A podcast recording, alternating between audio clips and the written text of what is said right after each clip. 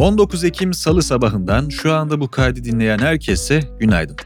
Ben Yakup ve yepyeni bir Aposta 6.30 yayınıyla sizlerleyim.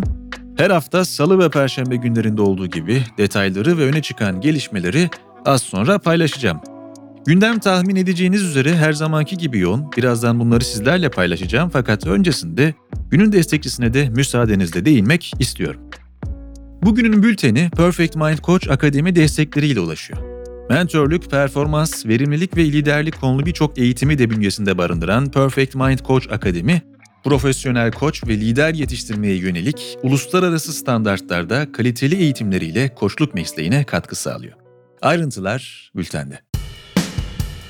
Piyasalar ve ekonomi. Society General ile Commerzbank, Perşembe günü TCMB'nin 100 bas puan indirim yapacağı öngörüsünde bulundu. 2021 yıl sonu için dolar TL tahminini 9,25'ten 9,80'e yükselten Sokçun, ayrıca 2022'nin ilk çeyreğinde dolar TL'nin 10.40'a, 2022'nin üçüncü çeyreğinde ise kurun 11,60'a ulaşmasını bekliyor. Bankanın daha önceki 2022 üçüncü çeyrek kur tahmini ise 10 seviyesindeydi. Sene sonu için 10 yıllık Türkiye hazine tahvili faizinin beklentisi ise %19 seviyesinde. ABD Merkez Bankası'nın Eylül ayına ilişkin açıkladığı sanayi üretimi ve kapasite kullanım verilerinde sanayi üretimi küresel tedarik sıkıntısı etkisiyle bir önceki aya kıyasla %1,3 azaldı. Küresel ticaretin yavaşlamasıyla salgının başladığı 2020 Mart ayından bu yana en büyük aylık düşüş kaydedildi. Ekonomistlerin beklentisinin %0,1 artması yönünde olduğu sanayi üretiminde Eylül'de kapasite kullanım oranı %75,2 olarak gerçekleşti. Almanya Kamu Kalkınma Bankası, AB katkı sözleşmeleri kapsamında COSGAP kanalıyla Suriye'den gelen mültecilerin istihdamı için Türkiye'ye 71,3 milyon avro hibe verecek.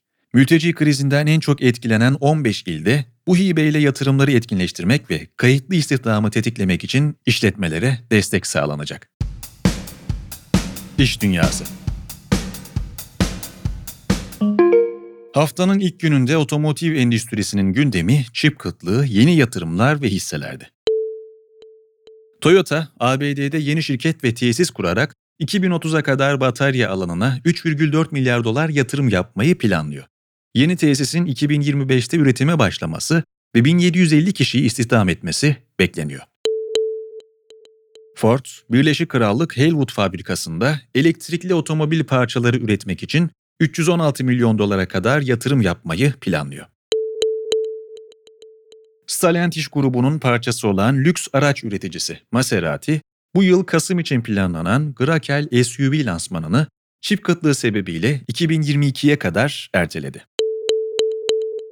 BMW'nin ve Bill Gates'in başlattığı Temiz Teknoloji Fonu'nun da aralarında olduğu bir grup yatırımcı, Michigan merkezli batarya teknolojileri şirketi Our Next Energy'ye 25 milyon dolar yatırım yaptı.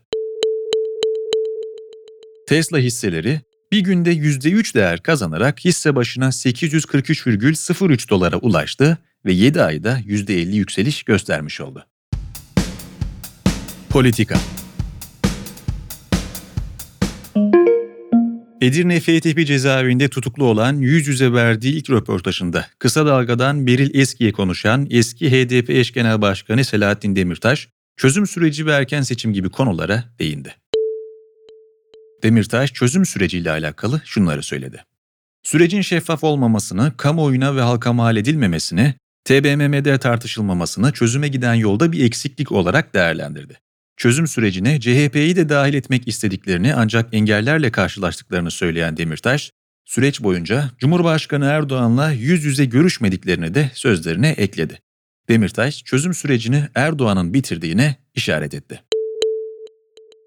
Demirtaş, CHP lideri Kemal Kılıçdaroğlu'nun Kürt sorunu için HDP'yi meşru organ olarak görebiliriz açıklamasından sonra başlayan muhataplık tartışmasına yönelik bir parti kendini tüm sorunların çözümünün muhatabı olarak görmez ise kendi varlığını inkar etmiş olur ifadelerini kullandı. ABD Dışişleri Bakanlığı Sözcüsü Ned Price, Pentagon'un F-35 anlaşmazlığının çözümü için Türkiye ile istişareler yürüttüğünü söyledi. Price, ayrıca Suriye'de tarafların yeni anayasa taslağı hazırlama konusunda uzlaşmasını memnuniyetle karşıladıklarını ifade etti. Rusya Dışişleri Bakanlığı, Rusya'nın NATO'nun eylemlerine yanıt olarak Brüksel'deki NATO temsilciliğinin faaliyetlerini 1 Kasım itibariyle askıya alacağını ve Moskova'daki NATO bürolarının da kapatılacağını duyurdu. Bakanlık, NATO'nun Rusya'ya karşı yaklaşımının giderek agresifleştiğine dikkat çekti.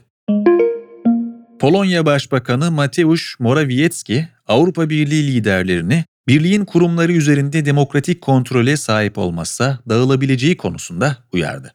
Morawiecki, birlikten üye devletlerin egemenliğini korumasını talep ederken ülkesinin AB'ye sadık olduğunu da söyledi. Avrupa Birliği, İran'ın nükleer anlaşma müzakerelerini yeniden başlatmak üzere Brüksel'e geleceği iddialarını yalanladı. Birlik adına konuşan Nabile Masrali, müzakereleri gerçekleştirmek üzere bir toplantı yapılıp yapılmayacağını teyit edeceklerini belirtti.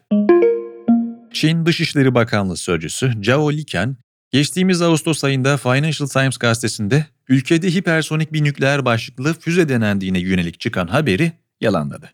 Liken, bir uzay aracının yeniden kullanılabilir durumda olduğunu anlamak için rutin test yaptıklarını söyledi.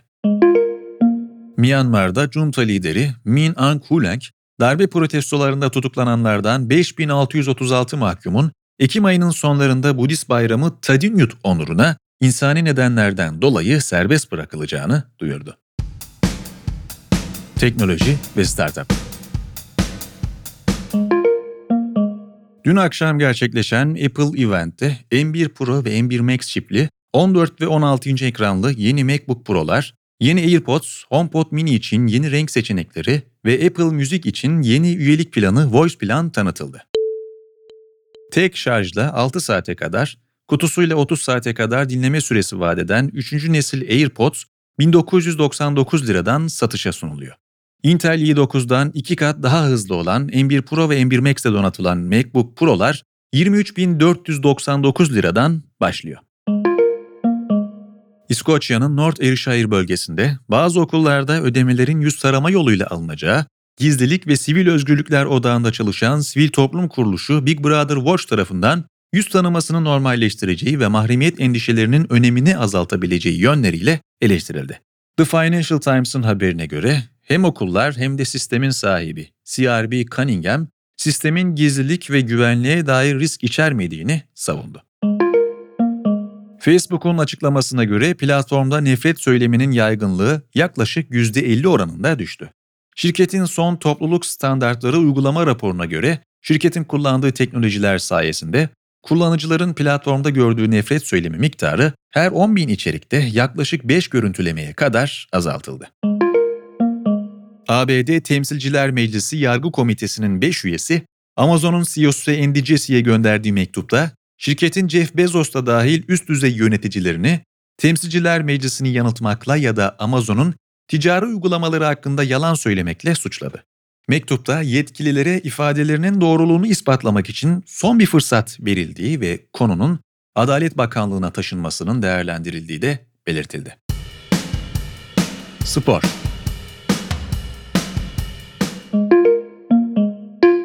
Milli motosikletçi Toprak Razgatlıoğlu, Dünya Superbike Şampiyonası'nın Arjantin'deki 12. ayağında koşulan ikinci yarışta 3. oldu. Bu sonuçla Razgatlıoğlu genel klasmanda 531 puanla en yakın rakibi Jonathan Ray'in 30 puan önünde yer aldı. Anadolu Efes geçtiğimiz günlerde Milwaukee Bucks tarafından serbest bırakılan Elijah Bryant'ı 2 yıllık sözleşmeyle resmi olarak kadrosuna kattığını duyurdu. Bryant, Maccabi Tel Aviv formasıyla 2019-2020 ve 2020-2021 sezonlarında EuroLeague'de toplam 61 maça çıkarken ligde yer aldığı son sezonda 9,8 sayı, 3 rebound ve 2 asist ortalamalarına sahipti.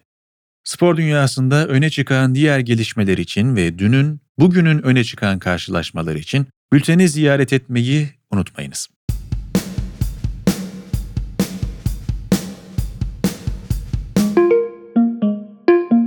Günün hikayesinin konusu gündemi artık muhalefet mi belirliyor başlığıyla İlkim Emirler'den geliyor.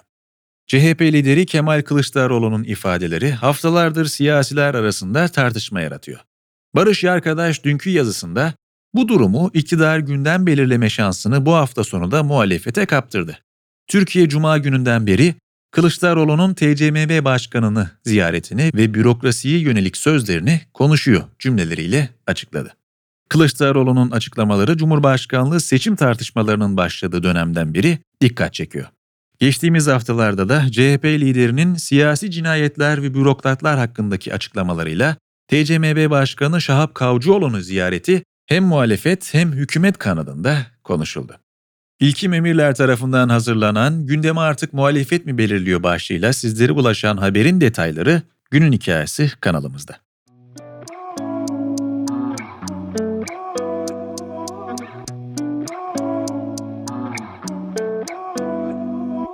Bir Aposta 630 yayınında daha sona geldik. Ben Yakup, 19 Ekim Salı gününde Aposta 630 yayınıyla öne çıkan gelişmeleri sizlerle paylaştım. Perşembe günü tekrar görüşünceye dek kendinize iyi bakın, hoşça kalın, sağlıkla kalın. Görüşmek üzere.